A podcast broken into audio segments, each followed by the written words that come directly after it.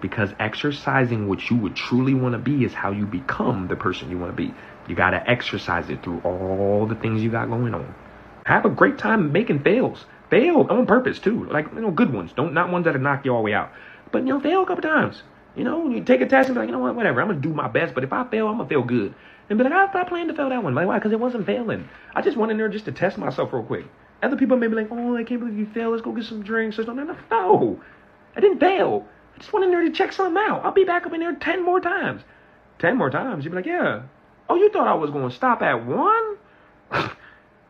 you thought I was going to stop at 10. Oh, my bad. Uh, 20. You thought I was stop at 20? No. I didn't fail 20 times. I just went in there just to say hi to people for 10, 20. To be like, come on, you're a little delusional. You didn't go there to say, I, I went there to say hi to 20 people. I didn't fail. I'm going back again. Short Cast Club